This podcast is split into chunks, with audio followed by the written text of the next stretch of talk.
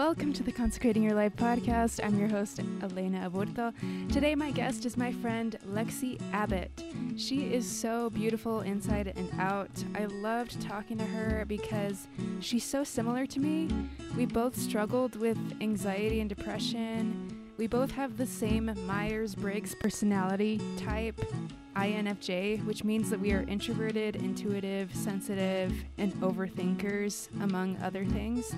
But most importantly, we both can testify of the Savior. Today, we talk about grace. So, I'm here with my friend Lexi, and I'm so excited to talk to you because you are like the epitome of sweetness, and you're just so sweet. um, so, would you like to introduce yourself? Like, where are you from? Where are you going to school? To for my Yeah. listeners. Yeah. So I'm from Johnson City, Tennessee. Mhm. So just like a tiny town in the East Coast. oh, I'm getting a call. Let me just mute that. Um, yeah, uh, it's not a tiny town actually. It's a city, but it's a smaller city. Um, so yeah, I I lived there throughout like part of middle school and high school. Mhm. So I just say it's where I'm from. Um, and then I'm currently a physical therapist assistant. Um, so here in Provo. Um, and then I'm actually going back to school right now at BYU. So I'm right now I'm declared as a psychology major. Okay. So we'll see we'll see what happens. I'm figuring it out. yes. Did you serve a mission? I did. Okay. Yeah.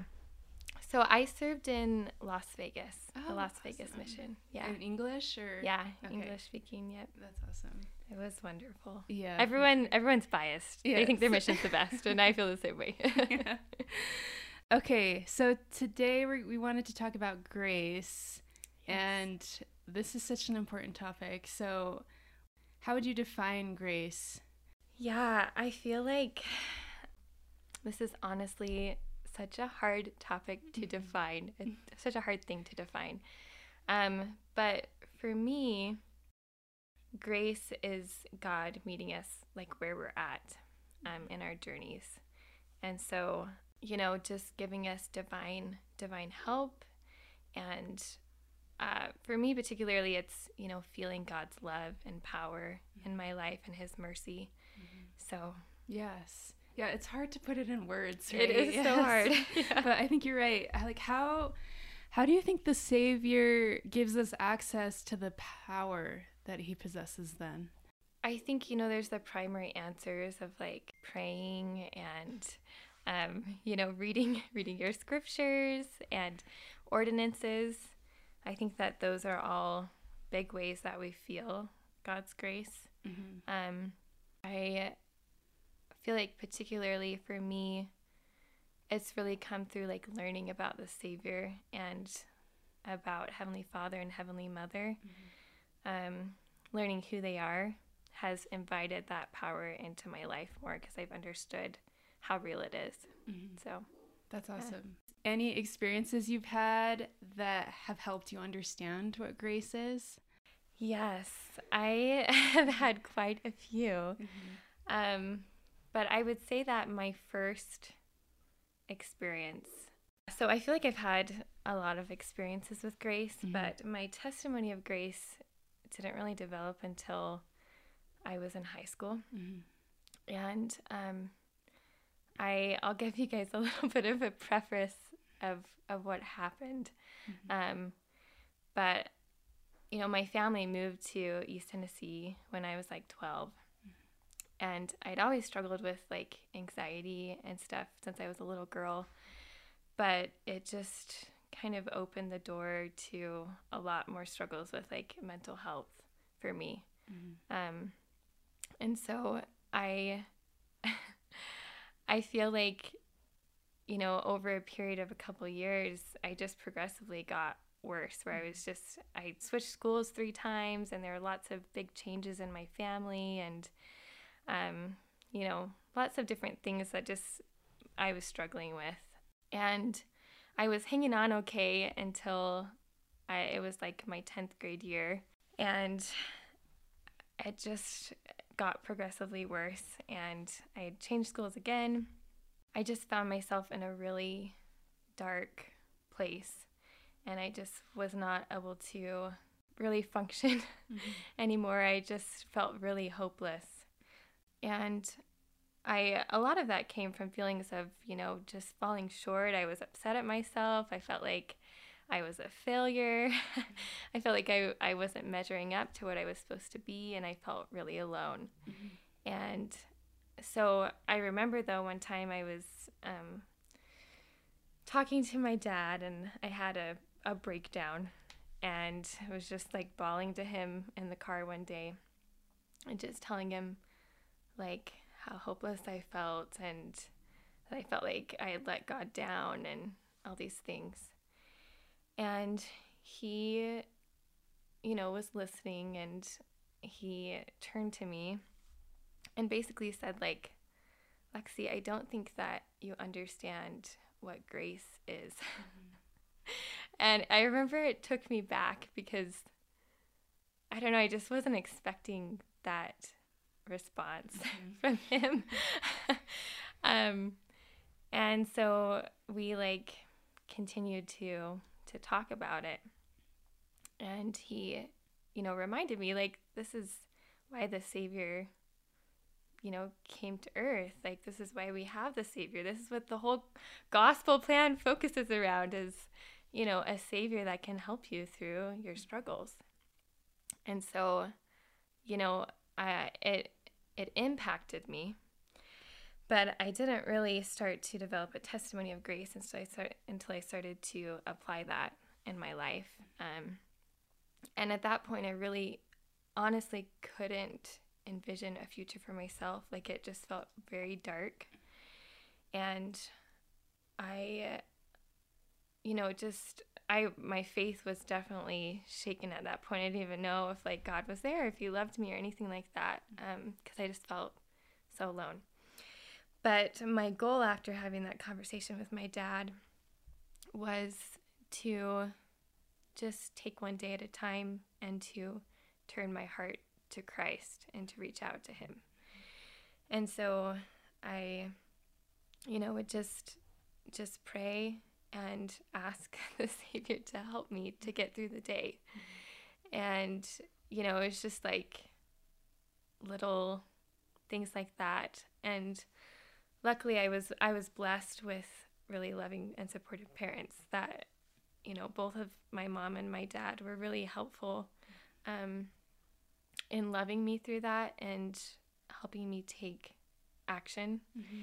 Um, but at first, grace for me was not being able to do anything. like it was literally God just giving me strength to get through the day. Mm-hmm. And then after that, it was, you know, God helping me as I took steps of faith. Um, and so, yeah, I know that you've had similar experiences, Elena, which is, yeah, why I admire you so much because oh. I've heard some of your stories. Yeah, but yeah, I wonder, like, what experiences you've had with that too. Oh gosh. Okay. um Well, yeah, I think especially when I was on my mission, because yeah, it was the same thing. I had social anxiety, and mm-hmm. I didn't know it until after my mission, actually. But like, there were just some days where I was so hard on myself, and I was just like, I can't do this. Like, I'm not good at being a missionary and stuff. But my leaders would tell me something like, you know, even if you, the best you can do is to give like 1% and to just say hi to people, not even like preach the gospel, but just to say hi, the Lord is going to make up for the rest. And it was so true. Like, yeah, there were some days where I was so depressed and I couldn't do anything. Like, I couldn't preach the gospel to the best of my abilities, but the Lord still took my effort. Like, He made up for what I couldn't do. So, yeah. yes. Um, and yeah, I love that you shared your story, by the way. That was beautiful. um, Thank I, you. What would you say to people who like believe in Jesus but don't believe in his grace? So, mm-hmm. like, let mm-hmm. me give you an example. Like, when I have been in some church settings, like maybe seminary or in like a conference of missionaries or whatever, sometimes a leader or, or a teacher will get up and say, who like how many of you think that you're going to make it to the celestial kingdom? Like raise your hand if you think you will. And not everybody raises their hand. And it's mm-hmm. just crazy because it's like did you forget that we have jesus? I mean like what would you say to those people? Yeah. oh man. I mean i totally relate to those people because i felt that way a lot of my life mm-hmm. and yeah it's just interesting because so often you know it's we're really so often it's like the people that are really trying their hardest and yet they still believe like I mean all of us are trying trying our hardest, right? But mm-hmm. um, those of us that are really hard on ourselves, right? And we still believe that we're not going to make it. Mm-hmm. um, and you know, I think for me, I recognize that when you know, part of me feeling that way came from like I was saying earlier, like not understanding uh, who God is, mm-hmm. who Heavenly Father and Heavenly Mother are, and who um, the Savior is, and who I was. You know, like I didn't understand my own worth. Mm-hmm. And um, so I think, you know, when I recognized that I had that lack of understanding and I started to put in more effort to like study the gospel and learn about them, I started to believe in that more. Mm-hmm. Um, but I also feel like some of my um, growing of that belief that I could be saved too came through like testing grace. Um, and what I mean by that is like, you know, there were days when I would say a specific prayer, like, this is my fear, or this is what I feel like I'm going to fail at. Like, will you please show up for me here? And so I feel like in the times when Christ actually did, which, you know, has always been the case, just in different ways, but when I really felt that, my testimony grew that, like, I am one of those people that he loves and that he is going to take care of. And I mean, all of us are. So it's just a matter of like gaining that personal witness that we are. Mm-hmm. so that's awesome. Thank you. Can I just add? Okay, so this is totally gonna make me cry, but whatever. Um, okay, so I'm gonna describe something that happens in the temple, and it's okay to talk about the temple. Like Elder okay. Bednar made that clear yeah. in conference one time, so just don't Sounds anyone freak out me. on me. Yeah. um, so in the temple, we are like we are literally preparing to enter God's presence when we go there. And it, with the endowment specifically, at the very end of the endowment, we go up to the veil and we talk to somebody who symbolically is acting as God. The veil, in Hebrews, it says that the veil represents Jesus. And so, yeah, we, we are literally like talking to God through Jesus in that moment. And. And God is looking at us through Jesus, like meaning that He's looking at us through this perfect being who has not made any mistakes and so he's looking at us and he's only seeing the good. And I mean, I just feel like that is such a perfect example of what grace is because it's like, I mean, I just can't even tell you how much that means to me because, like, I mean, I have depression and so I am so hard on myself. But knowing that Jesus made up for those imperfections of mine, like, it just, it means the world to me. So, yeah, yes. that is so powerful. Uh-huh. I I did not realize that's yes. what it was symbolic of. Uh-huh. But I struggle with the same thing. Like I feel like I view myself so often as like this terrible imperfect person. you know, we like demonize ourselves, right? Um, and so uh, it's so powerful to think like like Heavenly Father. That's part of how He sees us as we really are. Is mm-hmm. like like through through Christ and how Christ works with us to make us whole. And mm-hmm. so I love that. That's so yes. beautiful. Yes, thanks. Why? I mean, you kind of touched on this a little bit, but why do you think it's so hard to like apply this concept to our lives sometimes? The concept of grace. Of grace. Yeah. Mm-hmm. You know, that's a really good question. um, I feel like part of it is like cultural. Mm-hmm. You know, I think obviously Satan wants us to not apply it to our lives. Mm-hmm. And the world kind of teaches us like you are supposed to be perfect you're supposed to kind of exalt yourself and to be this great person and mm-hmm. so i've often found myself in that trap mm-hmm. of like yeah i'm supposed to do this all by myself and even sometimes in the church somehow we can get that idea even though it's like totally not what the gospel's about you know? It's like all about being imperfect and still being able to become better and to you know be loved by god and um, have a good life. But but yeah i think you know that's partially why it's so hard. Um, i think we're just an environment where it's not easy to think in a way mm-hmm.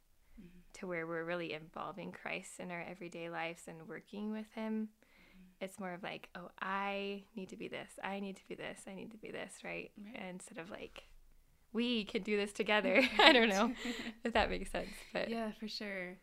I mean, yeah, repentance is a part of this, but I also feel like repentance is kind of misunderstood as well because it's like if you're repenting, you're being obedient. Like we don't think of it about it that way, but it's like if you are trying to be a better person, mm-hmm. the Lord is just like yeah, he's going to compensate for you. Like I can't say it enough. Like he's just like going to make up for what you can't do. So yeah. yes, it's like I just we have to stop thinking that we're doing it by ourselves. Like yeah, yeah. Stop with that. Yeah.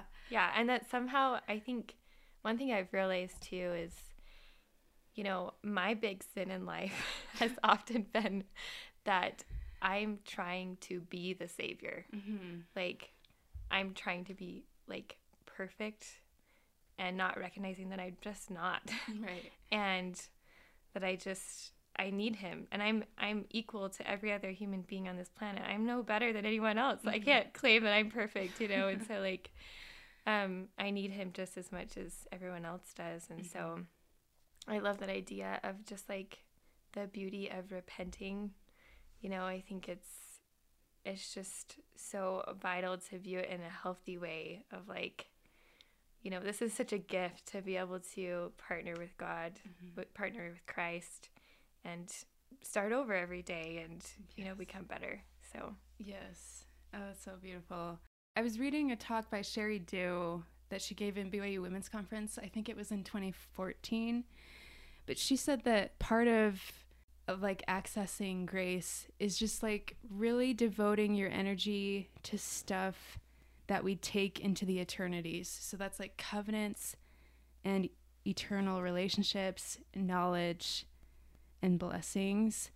And yeah, I don't know why that just really stuck out to me. I think especially because I mean I was talking to you before we recorded, but like with eternal stuff like like getting married and stuff, like sometimes my my attitude about dating is so just not the way it should be. Um, but I think as young adults, like we just need to keep that eternal perspective in mind, though, that it's like it's a good thing and like even if you're dating and it doesn't work out you're still working on your eternal relationships because you're learning things and you're going to be able to take that into your future spouse and yeah. you know so yeah yeah i love that and like grace comes in with that too mm-hmm. you know like i I often feel like I'm doomed in that category too. you know, like, I think we all do. But it's like, no, like God can work with us in every aspect of our lives and mm-hmm. especially in those eternal relationships because that's one of the most important things mm-hmm. throughout eternity is right. our eternal families mm-hmm. and so yeah yeah that's awesome okay so i like to ask all of my guests this question. What does it mean to you to consecrate your life to jesus christ? Something i've thought about a lot lately is not being ashamed of my testimony of christ. Um, I think it can be easy to in the world today, you know, um, it's not always like the most popular thing to believe. Um, but I've had powerful experiences um, of Christ and his power. And so for me, um, consecrating my life means like having the courage to share my testimony. And I'm not someone that loves a lot of attention on me. Like it's scary for me, and I don't like to ruffle feathers. Mm-hmm. Um, but that is um, I think for me, at least in this stage of my life, what it means to consecrate my life is to to speak of Him. To what's that scripture like? Talk of Christ, uh, rejoice in Christ, speak to Christ. I don't know. yeah. So. Oh, that's beautiful. Thank you so much. And thanks for being on the podcast. Thank you so much. You're so wonderful. I'm so honored to be on. So, oh, thanks. Thanks to my friend Lexi, and thank you for listening. If you like what you hear, please leave a rating or comment wherever it is that you're listening to this podcast because that makes it more visible to other people. And make sure that you follow the podcast on social media at Consecrating Pod on Instagram and Facebook. See you next time.